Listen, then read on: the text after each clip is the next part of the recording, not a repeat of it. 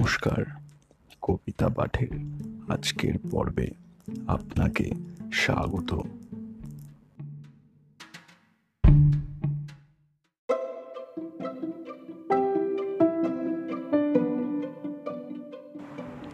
আমার আজকের নিবেদন কবি সুকুমার রায়ের বিখ্যাত কবিতা, ফসকে গেল।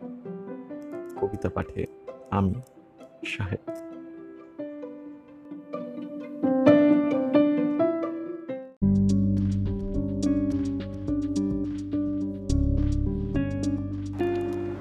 দেখ বাবাজি, দেখবি নাকি? দেখ রে খেলা, দেখ চালাকি।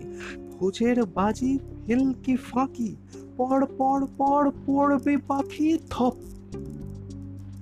লাফ দিয়ে তাই তালটি ঠুকে তাক করে যাই তীর ধনুকে, ছাড়বো শটান ঊর্ধ্ব মুখে হুস করে তোর লাগবে বুকে খপ।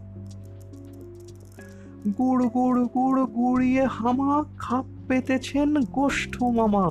এগিয়ে আছেন বাগিয়ে ধামা। এইবারে বান চিড়িয়া নামা চট। ওই যা, গেল ফুসকে ফেঁসে। হেই মামা, তুই খেপলি শেষে।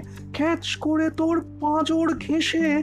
লাগল কি বান ছিটকে এসে ফট।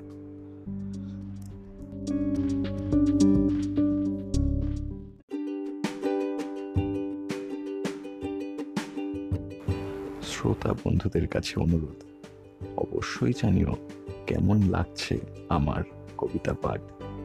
আর শেয়ার করতে কিন্তু ভুলো না, তোমার শেয়ার আমায় পৌঁছে দিতে পারে বহু মানুষের কাছে।